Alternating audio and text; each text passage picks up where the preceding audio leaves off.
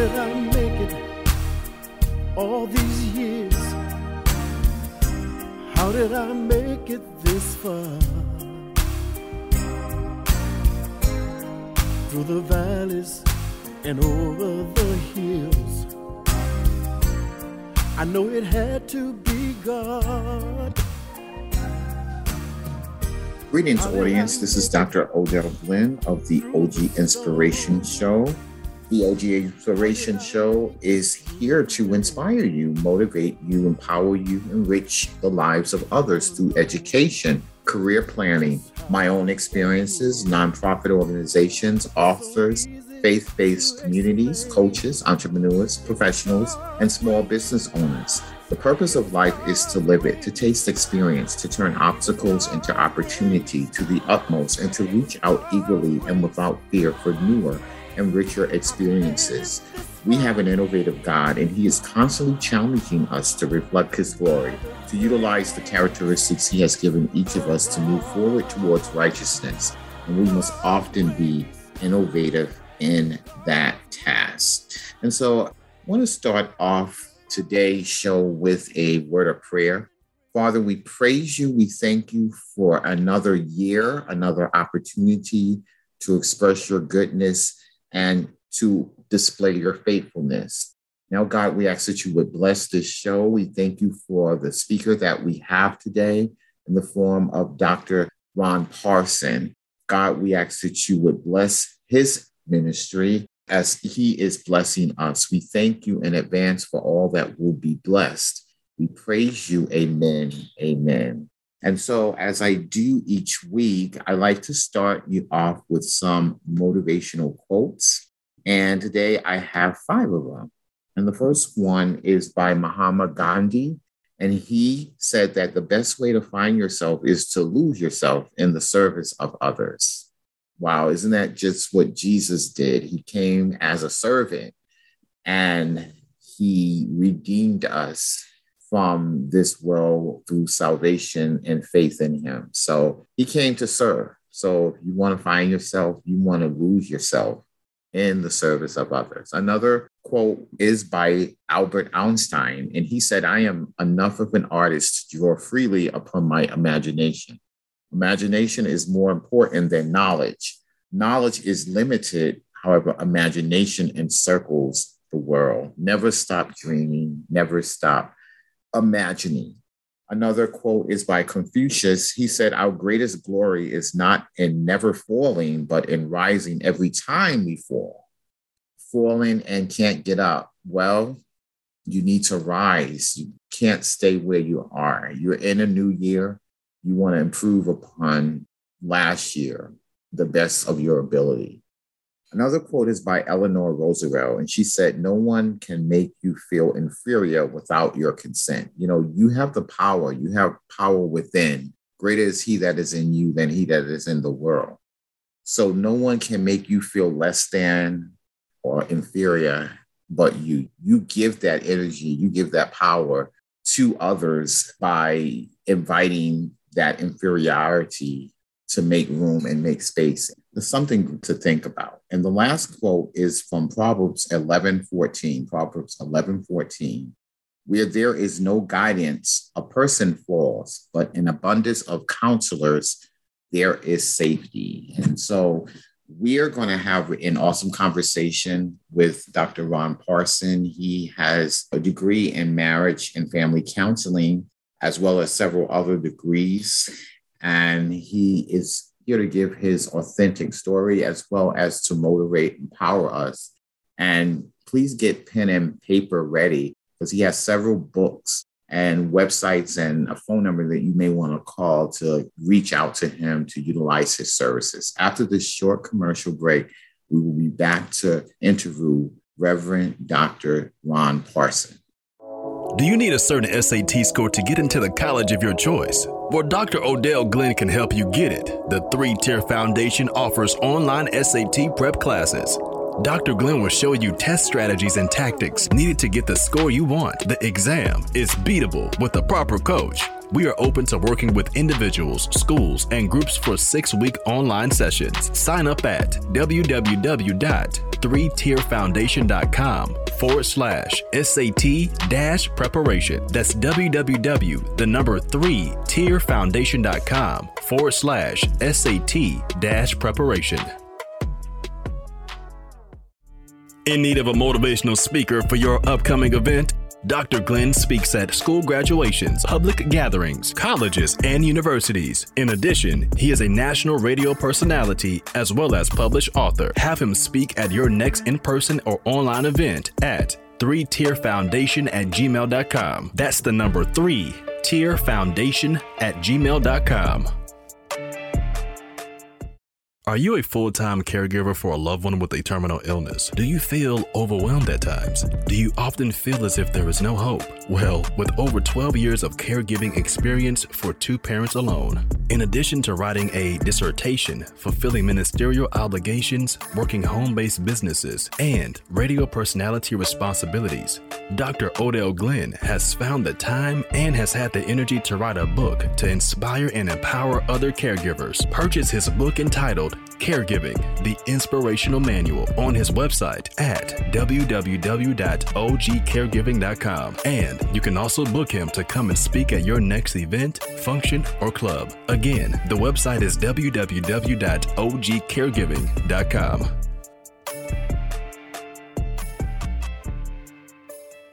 Well, radio audience, we have a special guest with us here on this morning. And we have the Reverend Dr. Ronnie Parson, who is a wealth of knowledge as well as a wealth of experience. And so Dr. Ronnie Parson has served in the pastoral ministry for over 35 years and is presently the senior pastor of the Living Church Ministries located in Charlotte and Statesville, North Carolina, and regional apostle in the Church of our Lord Jesus Christ of the Apostolic Faith Incorporated. Region 12 includes churches in Alaska, Arizona, California, Colorado, Massachusetts, Oregon, Washington, Caribbean islands, Trinidad, and Grenada. Dr. Parson holds an earned doctorate in marriage and family counseling and a master's of theology and arts in Christian counseling, both from Gordon Conwell Theological Seminary. Also, he holds a Bachelor of Biblical Studies from Lee University and a degree in Electrical Engineering Technology from Richmond Technical College. From 1980 to 1985, he worked as a member of the senior staff at Bell Laboratories, Murray Hill, New Jersey. After being divinely called into ministry, Pastor Ronnie Parson has served in pastoral ministry from 1987 to the present time. He recently served as professor of pastoral counseling and pastoral theology at William L. Bonner College in Columbia, South Carolina. He also taught courses in homiletics, church and Pentecostal history, and biblical studies. Presently, he teaches pastoral theology and Christian counseling for the online segment of the WLBC College. Dr. Parson serves as head of the counseling department of the Church of our Lord Jesus Christ of the Apostolic Faith Incorporated, overseeing a staff of licensed professional counselors. Dr. Parson is a published author of several pamphlets and four books. I took a beating for this blessing, a cellular communication approach to brief marriage counseling, and the divine LGBT agenda, being a believable believer in a post truth world and a pastor's guide to doing referrals. He co authored a book with his wife entitled To Serve with Nerve and Verve. Also, he co authored Engineering Publications 1983 at Bell Laboratories, Murray Hill, New Jersey. Pastor Ronnie Parson and his wife and best friend, Lady Rabuna Parson, travel extensively teaching, training, and conducting seminars that range from leadership, essentials, marriage, and family development to a variety of contemporary topics and theological themes impacting the 21st century church. His ultimate goal is to please his Lord and Savior Jesus Christ and hear him say, Well done, good and faithful servant. After this short commercial break, we will hear from none other than the Reverend Dr. Ronnie L. Parson Sr. Well, welcome back, audience. We have Reverend Dr. Lee Parson Sr. with us here in podcast world as well as in the studio. And so, Reverend Parson, can you greet the audience and just tell us a little where you're from and where you're residing? Yes, well, good morning to everyone. I'm from the humble town of Wadesboro, North Carolina. And my wife and I, we presently reside in Harrisburg, North Carolina, outside of Charlotte by way of New Jersey. Great, great, great. And so Dr. Parson, you have an extensive background and a little bit like myself yeah. in, a, in a way. You um, have an engineering background and you're also in the ministry. Can you tell us how your electrical engineering career began? Well, actually, probably when I was in the sixth, seventh grade, I would tinker and uh, when Radio Shack was a big thing, I would have my mother go get parts and I would just tinker with things, try to create radios create projects. And I was just always interested. And when I went out to technical college, I actually had came up with a prototype for a stringless bass guitar that I actually kind of put together and it actually worked. And at the time, Bell Laboratories would send out scouts looking for uh, specific talents, and they chose uh, me. And I actually went to Bell Laboratories, I worked on projects that I read about, and uh, worked with uh, people who worked under a guy named Shockley who created the first transistor. And also you have what's called a diode called the Shockley diode. But I worked with some of those gentlemen that worked along with him and worked on a project called the MAU or the Math Accelerator Unit, uh, which worked with along with microprocessors to do the math to free up the CPU. And so all of this was like groundbreaking. And of course, uh, Bell Laboratories actually uh, invented the uh, math accelerator unit, where big companies now like Intel and others, all of these things are integrated into the processors now. But I was right on the forefront of technology, and it was sort of like, Mama, I have arrived. I'm doing everything I want, you know? yeah. Wow. Those were wow. exciting days.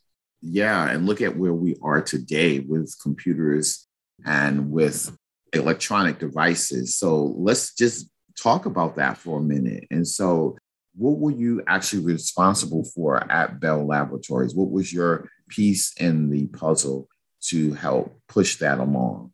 Okay, yes, I was at the actual was called the wiring technician person. Everything was done by way of computers. Then there was an operating system that was built on the C language, which is called Unix. And uh, what a lot of people do not know is that whether you're talking about Apple or whether you're talking about Google and those various companies. All those platforms are built on the Unix operating system, which Bell Laboratories uh, invented so many years ago. But my responsibility was once the other engineers had kind of putting all of the circuits together and the integrated circuit would go to what was called the mask shop before it went. I was responsible for making sure that all of what was called the super blocks came together so that all the wiring would actually work. And my first project I worked on was the math accelerator unit, and that went down in the history as one of the best processors that Bell Laboratories had ever done in their history. And of course, now that is technology that other schools around the world is actually studying that technology. It's called a math accelerator unit. Awesome, awesome, awesome. So you really came from humble beginnings and moved on and created great products that we take for granted now, but you Bell Laboratories, I definitely remember having studied the history of it, and you had to deal with Bell Laboratories. When I was going through undergraduate school, we all wanted internships at Bell Laboratories, and it was mainly electrical engineers, but they did hire some mechanical engineers. Could you tell the audience what type of people made up the team? Was it all electrical, or was it a bit of a little bit of different majors. Yes, it was of uh, different majors. Of course, Bell Laboratories and Murray Hill, there were once there were mechanical engineers and there were actually people who worked on the laser technology. Of course, Bell Laboratories uh, tech engineers is who invented the laser, light amplification by spontaneous emission of radiation. That came from Bell Laboratories. And I knew some of those people. I actually worked with also people there that created the microphone. But the team that I was a part of, we were made up of mostly engineers and computer science uh, people, as well as technical, we would call senior technical staff. Actually, we were the hands on people that actually, if there was circuits and things that needed testing, we would do those testing. But I got pulled in to do the computer aided wiring. And also, very few people know that the crystal microphone was invented by a Bell Laboratories engineer. His name was Jim West. He held over 18 to 20 patents on the crystal microphone alone. And I got a chance to meet him. All right, all right, all right. That's that's impressive. These names go down in history books. And so now you are moving on and now today you hold a doctorate in marriage and family counseling. How did the transition occur? Oh, well, that is a real good question, Mr. Glenn, because uh, I'm going to rewind real quick, then move fast forward. I was a chronic stutterer up until about the eighth grade. I couldn't talk really at all. I could sing. People asked me my name, and I couldn't even say it. But then God blessed me and kind of healed me of that. And I was almost kind of like an introvert most of my life. And when I moved back to North Carolina a few years after that, I was in the ministry. And my wife at the time, she was 29 years old, and she was diagnosed with breast cancer. And they really wasn't looking for it because she was so young. And at the time, it was just a very devastating. We had four small children, just a very devastating time. And of course, you know, when they found the cancer, they gave her 15 days to live. But in a few months, she kind of came out of it. And a lady saw her a year later and said, Aren't you the lady that had the cancer? They told me to come out to see. And she said, Yes. And she said, Well, no, they only told me you had 15 days. But in a few months, you know, when they first found the cancer, her bones were so brittle that when they went in to do the biopsy, the needle just went through. It had no resistance. Mm. And so she actually pulled out of that. And it was interesting at that time, Duke University, and I'm in the early 90s now, Duke University was working on the stem cell research. And mm-hmm. one of the doctors called me in his office one day and he whispered to me and he said, You know, people say there is no God. He said, But we didn't do this. He said, Her bones have rehardened and everything that we did would have done nothing to reharden her bones. And he kept saying, We can't explain how that happened. And he kept saying that. It, but that was a devastating time. And she actually recovered from that, lived another two years, and it came back with a vengeance. But when they found it after that, she had, they said 15 tumors on her brain. And Good Friday, 1994, April, she breathed her last breath about three or four o'clock in the morning. After that time, I was devastated. I had four small children. I had promised her that I would raise them, keep them together. And I just wanted to die, Mr. Glenn. But after recovering and coming out of that, I just wanted to do something to recover and to force myself to keep living. And how I ended up at Gordon Conwell was I was still working on Unix systems and working on computers. That's how I raised my family. And I was on my way to Concord and I looked in my rearview mirror and I had stopped at a light and I saw a truck. And I said, wow, he's going pretty fast. And the next thing I went, seeing when fast got out of my mind, he hit me running at about 55 miles per hour. And mm-hmm. my head hit the steering wheel and I could feel myself going out. I hear people screaming, smoke was everywhere. We gotta move, we gotta get this one out, we gotta get him out. Mm. And the whole back of the my little van had all this computer equipment in it. I was transferring a company at the time, and mm. people were just screaming. And they finally got me out. My wife that I'm married to now, we was only married about six months. And when I felt myself leaving, I felt myself going out. And I never forget it. I said, God, please take care of my little wife, the family, my mm-hmm. children. And I had just gotten out of my mouth, I said, Lord, receive my spirit. And because I was convinced that I was dying, I couldn't stay conscious. But I heard a voice. It wasn't audible, but I heard it in my spirit. And it just came out of nowhere. But the voice said, now enroll in Gordon Conwell and take up counseling. Oh, wow.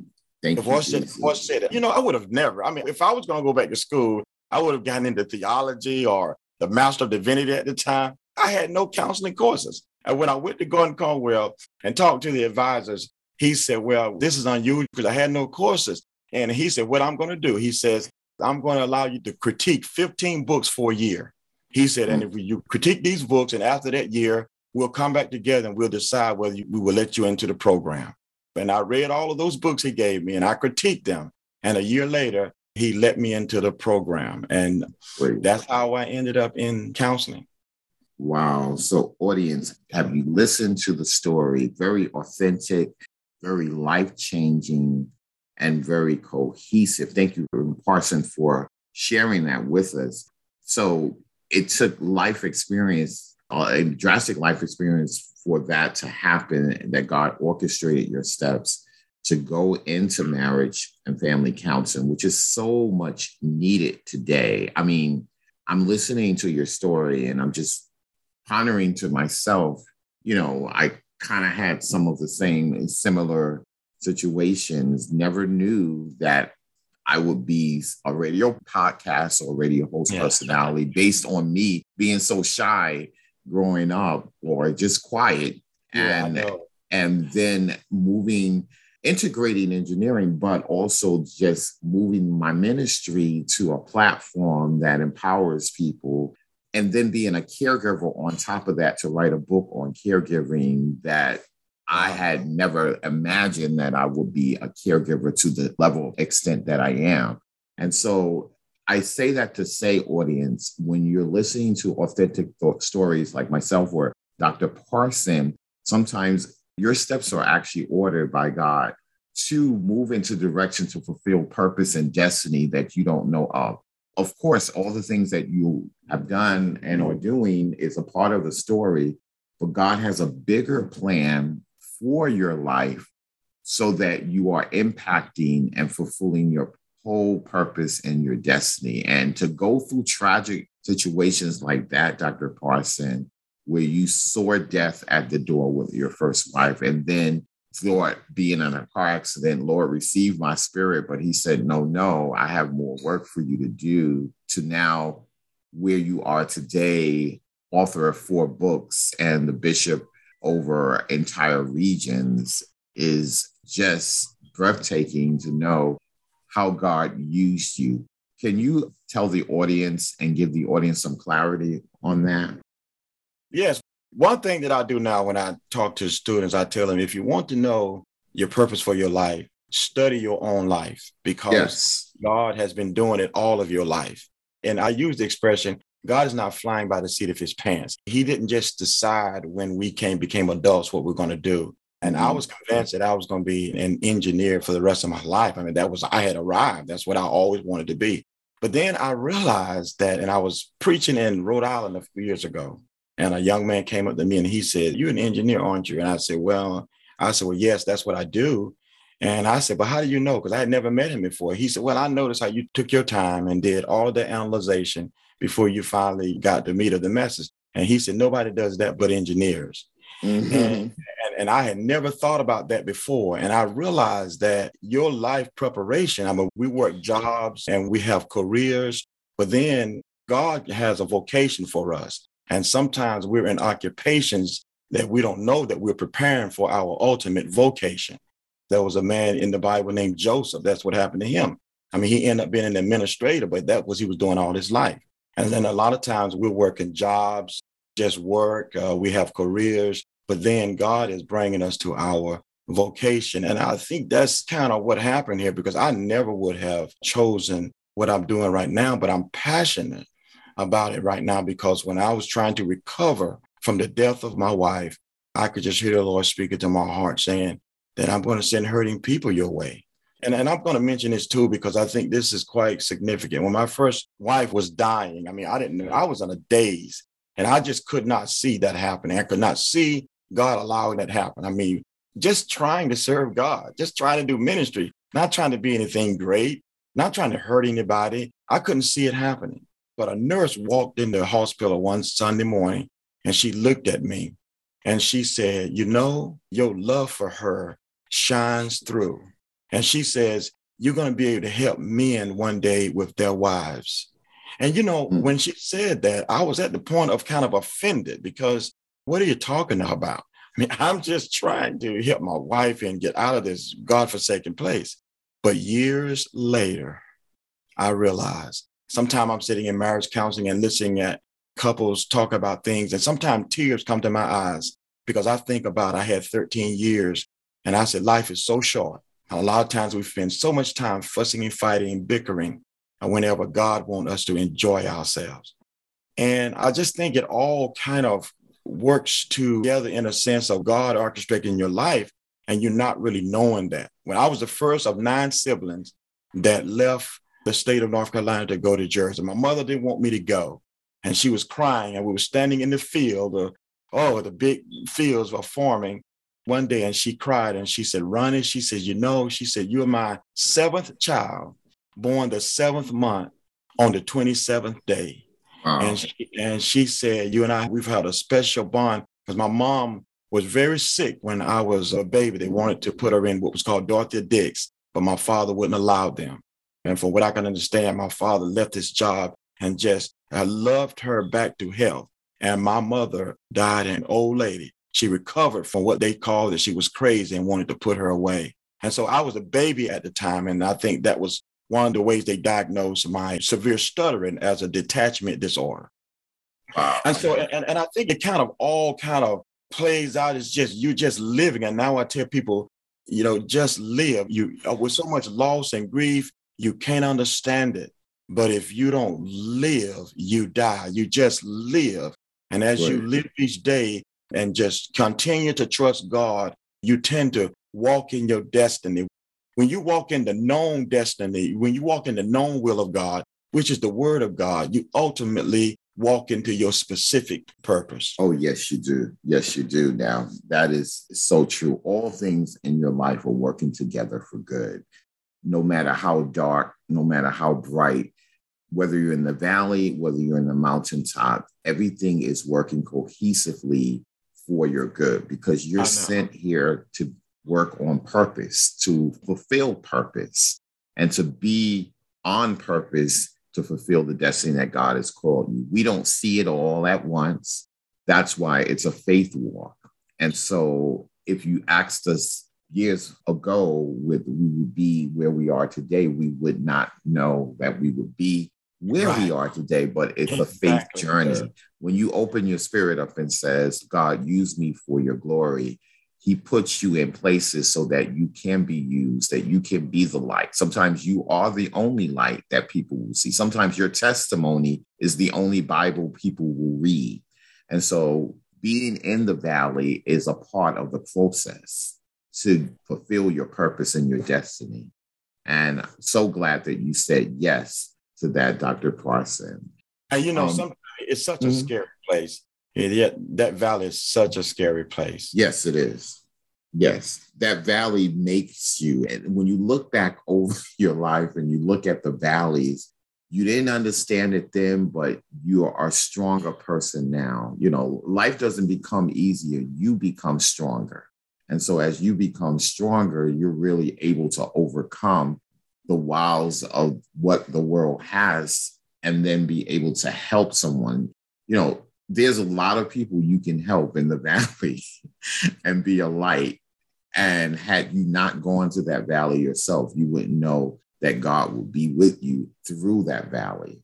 But as you mentioned, the valley is not a comfortable place, but it's also a place of preparation, a place of growth, and a place of purpose guys, we are having an awesome conversation, but we're going to take a short commercial break. When we come back, we're going to dive into Dr. Parsons' books. He's written four books, and we want to dive into those books after this short commercial break. Do you need a certain SAT score to get into the college of your choice? Well, Dr. Odell Glenn can help you get it. The three tier foundation offers online SAT prep classes Dr. Glenn will show you test strategies and tactics needed to get the score you want. The exam is beatable with the proper coach. We are open to working with individuals, schools, and groups for six week online sessions. Sign up at www 3tierfoundation.com forward slash SAT dash preparation. That's www, the number 3 tierfoundation.com forward slash SAT dash preparation. Do you have that burning desire to educate, empower, and inspire community? We here at WDRB Media provide you with such wonderful opportunities to make such a positive impact. So step out on faith and make a significant difference with your gift. We care about your voice and the impact it has. Call 1 877 342 7770 and provide them with the code 1349 to begin the process. That's 1 877 342 7770 and code 1349. In need of a motivational speaker for your upcoming event? Dr. Glenn speaks at school graduations, public gatherings, colleges, and universities. In addition, he is a national radio personality as well as published author. Have him speak at your next in person or online event at 3tierfoundation at gmail.com. That's the number 3 tierfoundation at gmail.com. Well, welcome back, radio audience. We are having a wonderful conversation with Dr. Parson. He has a plethora of experience, both in the secular and the spiritual world, and told his authentic testimony. And Dr. Parson, can you tell us what a marriage and family counseling degree does for you? What opportunities can you go if someone is considering going that path? What opportunities are available and I'm sure with counseling today and COVID, there's a lot of opportunities available for someone to do well in counseling. Could you share with us? At the time I went in, I was able to get into the program without any background because God just had mm-hmm. mercy, I guess, on me. But I was at Gordon Conwell not too long ago, and some of the staff was sharing with me was that uh, if I was to come now, I couldn't get in because it's so saturated with people trying to get in. But it would help if people had those type of courses already in their background where they can actually move right into that. And then there are those times, like in my case, where the advisor said that when someone asked them one day, how did they determine who to get into the course? Because they give you these psychological tests as well. And he says, if we went by the test, none of you would be in counseling. it's just like everybody. mm. Had issues. And he said, but we try to hear people's heart and listen to God and determine. And so there's just two ways that you can go. You can go and it's in the secular counseling, which is which is very which is very well, very fine. Or either you could go into Christian counseling. Uh, a place like Gordon Conwell offers you all of what you would get uh, if you just went to a, any college or secular college. And what they'll do is they will overlay it with the principles from the Word of God and counselors in the area of Christianity. And so, with a place like that, you get the best of both worlds. And if people who are Christians who would want to go into counseling, I would recommend them taking that route. Uh, one that will give you all of, of the secular nuances of training, but will overlay it as with biblical theology as well you know, not necessarily a denominational perspective, but just an ecclesiastical, pure biblical knowledge and understanding of the Word of God. Great, great analogy, Dr. Parson, because that is extremely important. Right now, I'm finishing working on my MDiv at Luther Rice University oh, in Lithonia, Georgia. Wonderful. And even though it's an evangelical university, they come with secular perspective so that you're broadband in your thinking and you're broadband in your knowledge of understanding different points of views. I also think it's important for Christians sometimes to even study Islam to understand their point of view of where they're coming from without judgment so that you can then make concrete decisions in a secular environment to be able to cohesively distinguish the word of God from um, the secular. So, what you just mentioned, I think, is extremely important that your college allowed you to embrace the secular, of course, the spiritual, but be able to then make concrete judgments because it only strengthens your faith when you are in a diverse environment when you're dealing with faith issues. Can you yeah. speak on to that? Yes, and one of the main reasons why there is is that because of uh, licensure, my goal was to be able to minister the counseling aspect and integrate it into the ministry as well. And what you just said is real important because a lot of times people think, well, they're secular, you know, Sigmund Freud and B.F. Skinner, that these guys were atheists. But one important thing that they miss is that all good and perfect gifts come from God. It doesn't matter who from they God. are. All yes. souls belong to God. And just Sigmund Freud, for example, who went down in history as the father of, of psychoanalysis, he was the grandson of a Hebrew scholar, really. So he was very familiar with the biblical aspects of these things. And he described depression as anger turned inward. Uh, well, he didn't pull that out of the air. He basically got there from God telling Cain uh, in the fourth chapter of Genesis that you need to deal with this anger. You need to deal with, with your sin. If you don't, it's going to get the best of you.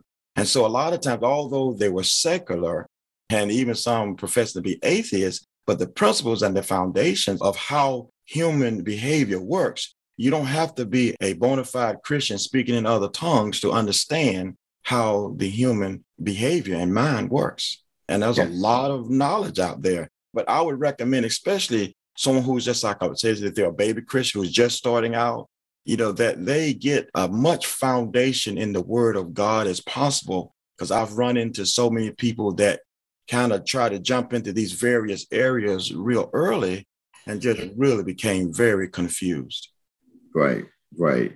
So you have to have a strong foundation exactly. of the word of God so that you're able to stand up against anything that may go contrary to it but yet and still it's also good to have a broad foundation to be able to tackle and to understand exactly. different races. I, I had a pastor who said that he loves the book of Ecclesiastics because it makes all the other books very honest. And because Ecclesiastes is very philosophical, but it also makes everything honest and balances everything out. So, and when you think about it, it is because it really challenges your faith, but to let you see that, you know, the grass and the rain falls and the sun shines on the just and the unjust, and a system that God controls.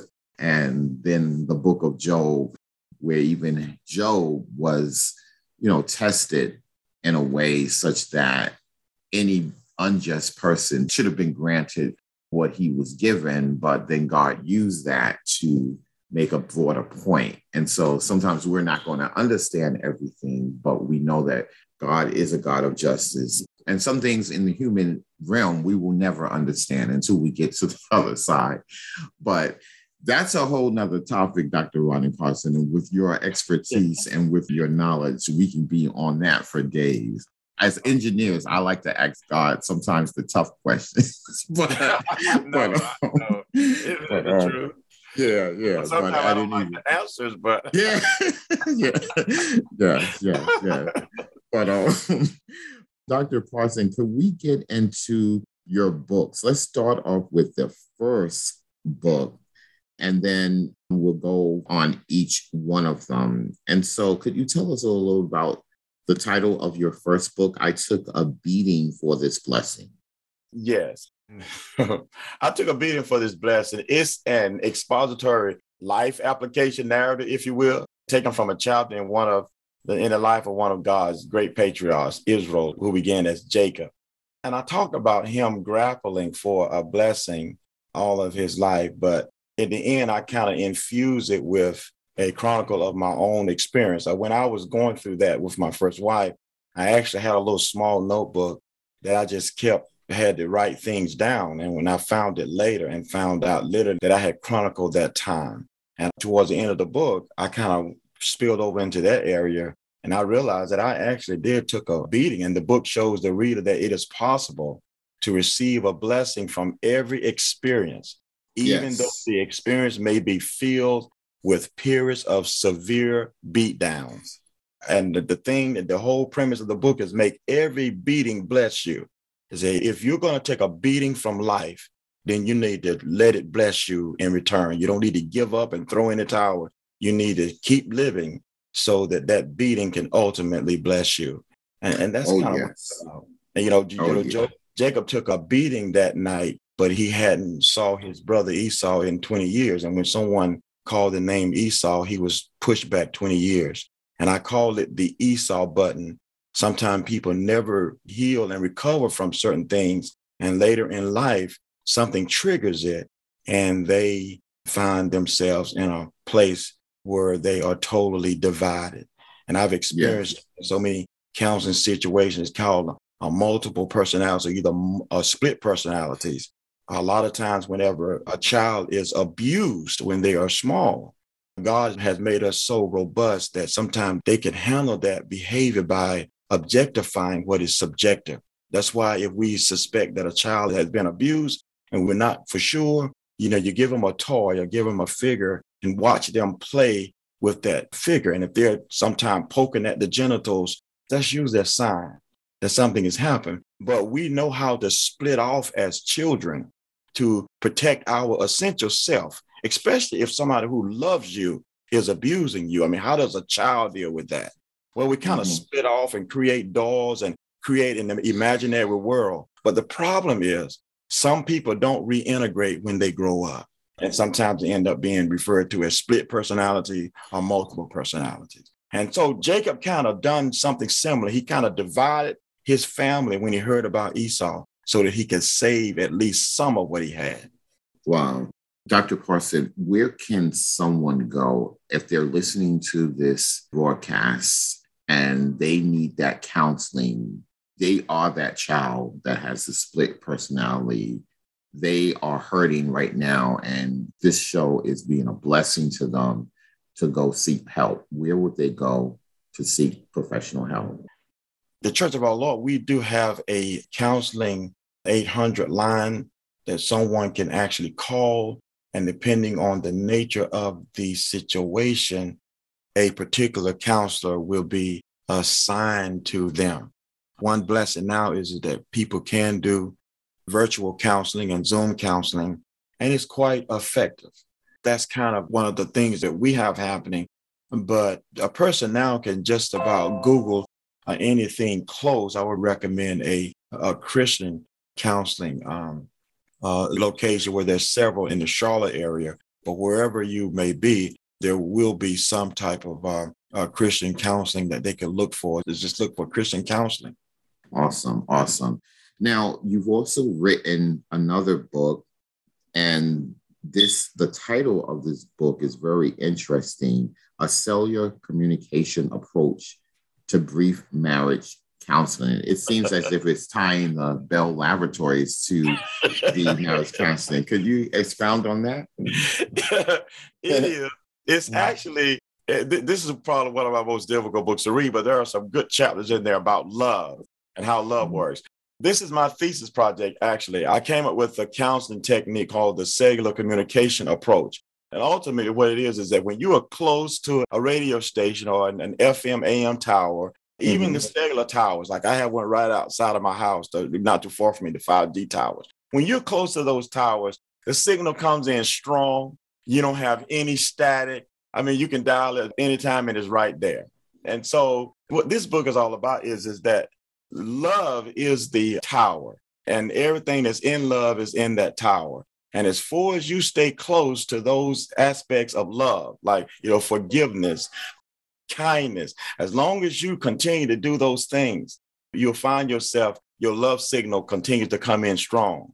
But the further you get away from the love tower and you refuse to forgive, refuse to be kind to each other, you find yourself getting into a whole lot of static, you know, a whole lot of static. And the book talks about just the principle of just looking at where are you at on the continuing of these things when it comes down to the fruits of the spirit and the things that are in love?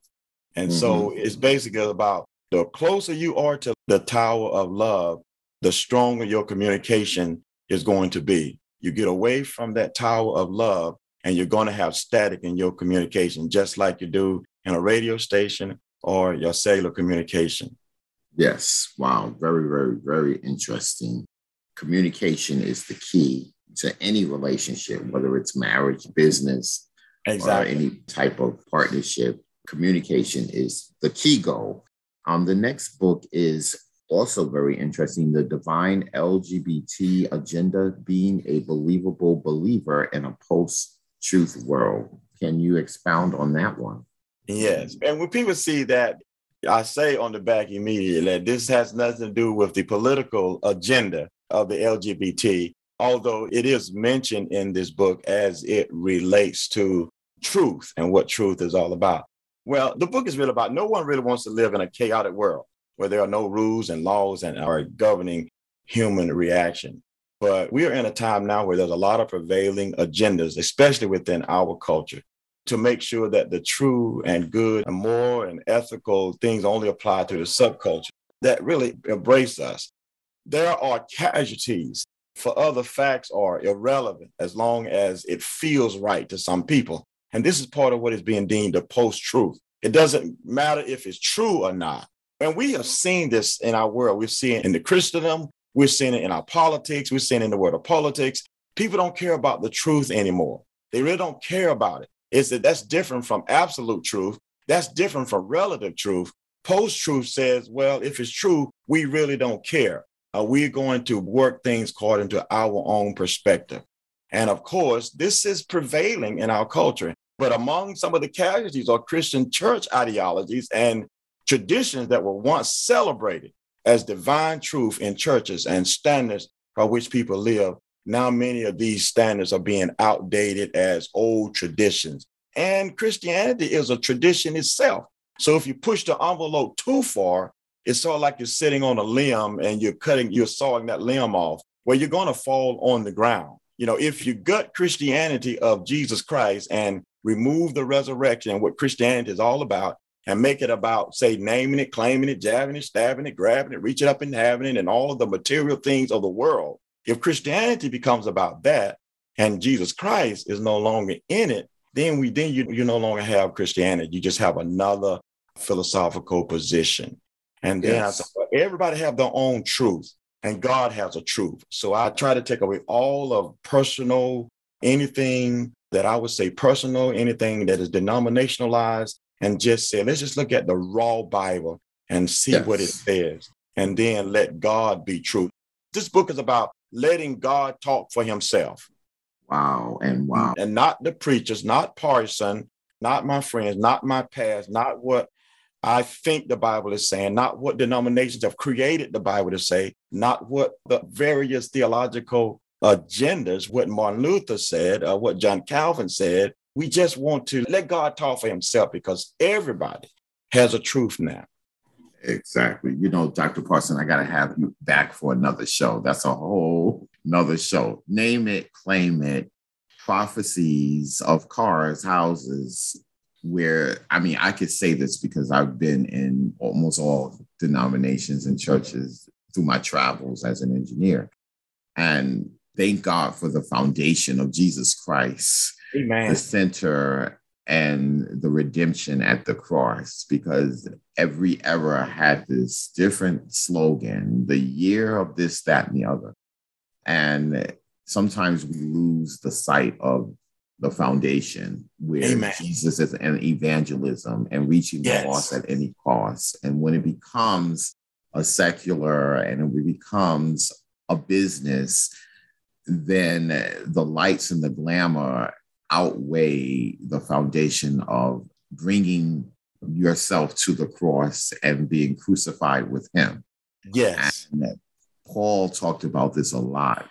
Persecution. Oh, wow. That was something that they didn't want to hear too much because of the Greek and the Romans, basically, culture of this mystic type of society. But you have to be persecuted and crucified with him to be able to live with him and that means dying to the flesh. We don't hear that too much now in certain circles. Maybe now that the pandemic has happened, those things are maybe be coming back around. But you know, the foundations, as you mentioned, is extremely important to keep yourself focal and focus and not so much the glit and the glamour that may come along with some of being great in certain circles. So like I said, that's a whole nother Yeah. radio show. and you know, just like these years of being uh, quarantined, so many people have struggled because they really were not living the crucified life. And that that's one of my favorite subjects. I had to minister at the, our convention on last year, the, the virtual, and that's kind of what I talked about. Every letter that the Apostle Paul wrote, he pulls the crucified life into it. He Yes, literally does. saw himself. And whenever Yes. Jesus arrested him on the road to Damascus, he literally, not hypothetically, he literally knew he was living as the Lord's prisoner who was living the crucified life. And that's what Christianity is all about. We like to use that scripture, especially Pentecostals. After the Holy Ghost come upon you, you shall have power and you're going to be my witnesses. Well, witness is a nice word, but that Mhm. word comes from, from the word martus, where we get the word martyr from. And that scripture Yes. is read when the power of the Holy Ghost come upon you, you're going to have the power to put your life on the line. That's what that oh, means. yes. Oh, wow. And, Okay. and that's, and that's what it's all about. And I tell you, there are times, going back to something that you mentioned earlier, when I was coming from Duke University one night, trying to get back home before my little children went to sleep so they could kind of see me. I was passing through Concord. It was raining. And I was so tired, I opened my eyes and I could see trees. And I heard a voice that said, I'm going to kill you. But I just couldn't hear God saying anything. I got as full as, as Living Church. And I was so tired, I got out and just crawled under the back seat to try to figure out. I could hear God saying nothing. And there are times when God allows us to go through pure hell. Mhm. And it's those times when you kind of learn that it isn't about what you can get in this world, but representing Jesus Christ. Until we learn how to die to our flesh, we'll never mm. know how to live for Christ. Oh, yes. Yes. Exactly. And Exactly. I didn't mean to go on a rampage there. Oh, no. Let me pause. when when you got two engineers and two preachers we go into the depths as the young man from rhode island mentioned to you he knew you was an engineer because you would enter the depth and the inconsistencies of the word to pull it out the true meaning so there's golden nuggets in the word of god but your experienced audience is for your purpose and your destiny and anybody whether it's secular or spiritual they will tell you that they had to go through the deep pocket valleys to get to where they are today. Any celebrity or any famous athlete will tell you there's periods of loneliness, there's periods of self sacrifice that you have to get to to become who you are today. And if God has instructed you to open up a business or has instructed you to go back to school or do anything great, trust the process. Not many people will understand the call on your life. It'll be a lot of lonely nights. You'll be frustrated. Yes, these are common emotions that happen, but also know that you're working your purpose for the greater good and that you're being led in the direction that you should go. And this is part of the process. So the walk with Jesus is not always sunny days. You are confused, you are perplexed. But in those perplexed times, you're walking with peace. And that is something the world doesn't have. The peace that pass surpasses all understanding. That peace can only come from his strength. Amen. Dr. Parson, you also wrote a book entitled A Pastor's Guide to Doing Referrals. Can you talk about that one?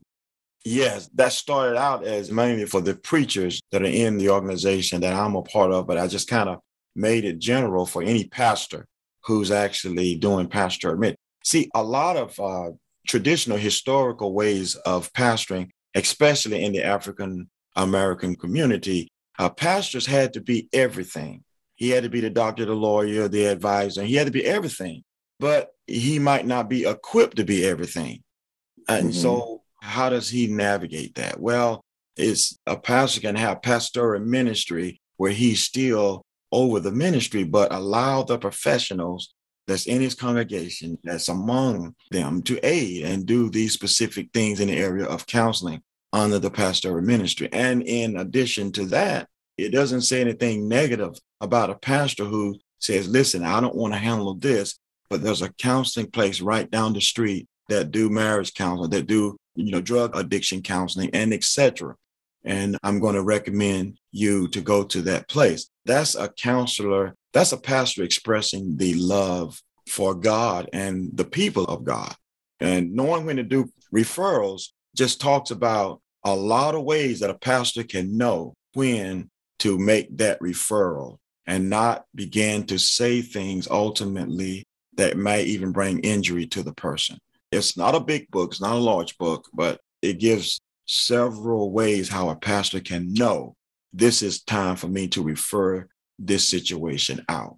Right. I was just reading an article the other day that their children are going back to school, but they're going back with mental as well as, you know, frustration issues. So there's a lot of mental wow. crisis is that going on because kids have been out of school for so long. And even in some communities, it's going online, offline, they still don't know. And so that is an awesome guide for you to tell pastors because pandemic pastors, I have to take some time to give you guys your flowers because you have really come through. No one's ever pastored during a pandemic. And wow. those pastors that are pastoring have really been faced with a lot of different things. We had an appreciation service for my pastor at Reid Chapel AME Church in Columbia, South Carolina. And I got up and made announcements that we have to applaud all of our pastors because be a leader in this type of pandemic is an honor to get through and continually going through. Um, you're faced with a lot of different issues that you didn't face before. A lot of them being mental, people losing jobs, don't know where they're going to go at home. Even there's abuse at home I talk with a social worker, the abuse rate is higher now because exactly. people are quarantined, and that accused that is abuse rate of spouses as well as children. So there's a lot of underlying emotional and mental factors that are going on that pastors are now dealing with, and they really should get your book, A Pastor's Guide to Doing Referrals. This is a opportune time to go ahead and get your book. Pastor Parson, where can people go and order these much needed pamphlets and books? You know, I tried to make recently, I tried to make it very easy. The Barnes and Nobles is one, but anyone just log on to Amazon and search uh, Dr. Ronnie L. Parson. All of them will come up. Awesome, awesome, awesome. And so, Dr. Parson, you and your wife also read a book together called To Serve with Nerve and Verve. Can you yeah. talk about that one? Yes, that one is kind of chronicles a lot of my wife's history. We are actually co laborers in ministry, and it kind of chronicles a lot of what she went through. And she served our leaders' wives for several, several years. And now she's actually one of those leaders she's one of those leaders' wives now, myself. But she, her whole thing is serving. And it talks about when how she grew up as a little girl, she was a twin, and how things happened, such as she was so small that one day she ran out in the road to get a ball and she saw a truck coming and she just laid down in the road and the truck went over her. Mm. And, you know, I like to say, well, you know, God had you planned to marry me, so you couldn't die at that time. you know, it just kind of chronicles she was called the Duke of the school, and she was she said she had to fight her way through. If she's from Jersey, had to fight her way through grade school and middle school, and when the Lord saved her, and she just had a life of serving. And so it's basically about what it takes to be a servant of God. Just a humbleness ministry is not about the high seat but it's actually about serving people who Jesus died for. Um, right. People don't belong to us. People belong to Jesus, and exactly. we are called to serve. Exactly. Exactly. So, your wife, Buddha Parson, and yourself got together and wrote this book for purpose, and God knew it all along that He would bring your skill sets and your experiences and hers as well to make this a combination to heal the body of Christ as well as to heal others who needed that. Dr. Parson, do you have that 1 800 number where people may be uh-huh. able to call in case they're listening and they're hurting and they may need to reach out to someone? Yes. And you know, you were talking about her and really the way that came about is she was just, we would be riding along and she would be sharing things with me. And I just decided to start writing those things down because they were just so amazing. She would share her history and things that she had went through. Okay, counseling hotline is 888 455 6255.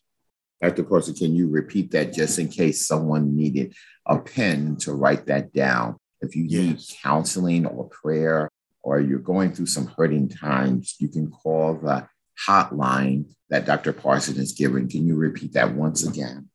888 455 6255. Thank you so much, Dr. Parson. You know, like yourself, a lot of hurting people that need information, not only in the educational world, but hurting people who are looking for purpose and destiny. They come to me. And so your resource is a huge outlet for them to go if they need the counseling through your right. organization. Exactly. Also, Dr. Parson, the five books that you have, can you just tell the audience once again how people can get them and if they want to order them or how they can get in contact with you if they want you to come in for speaking engagements? Yes, they there's several ways, or they can just call me 704 779 9819. And of course, I have other ways on my email and our website where those are not as personal as just calling me. My email is rlparson at gmail.com. rlparson at gmail.com. Awesome. And then, of course, they could go to our website, which is tlcooljc.org, tlcooljc.org. And they can also get in touch with me from there. That's what a lot of people do get in touch with me.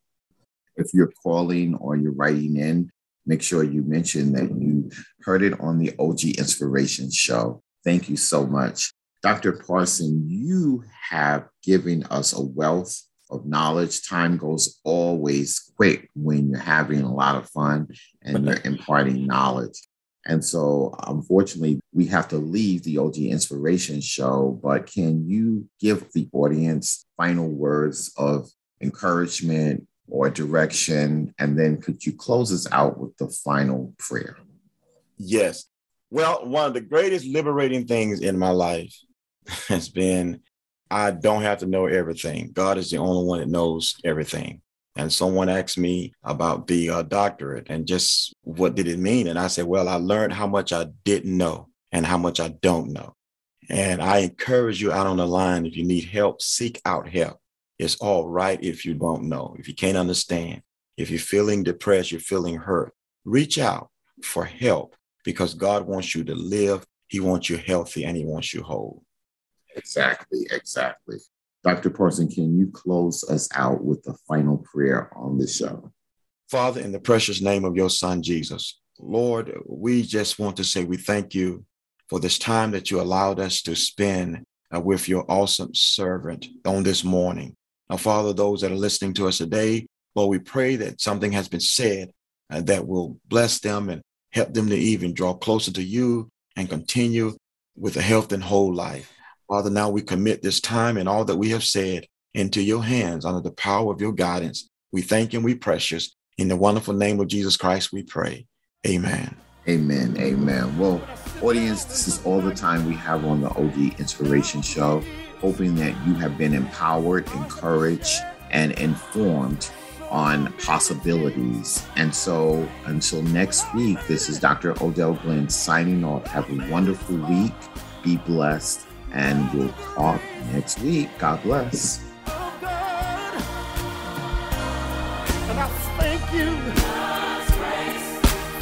Jesus. Lord, I thank you. Thank you right now, Jesus. I made it. I made it by the grace.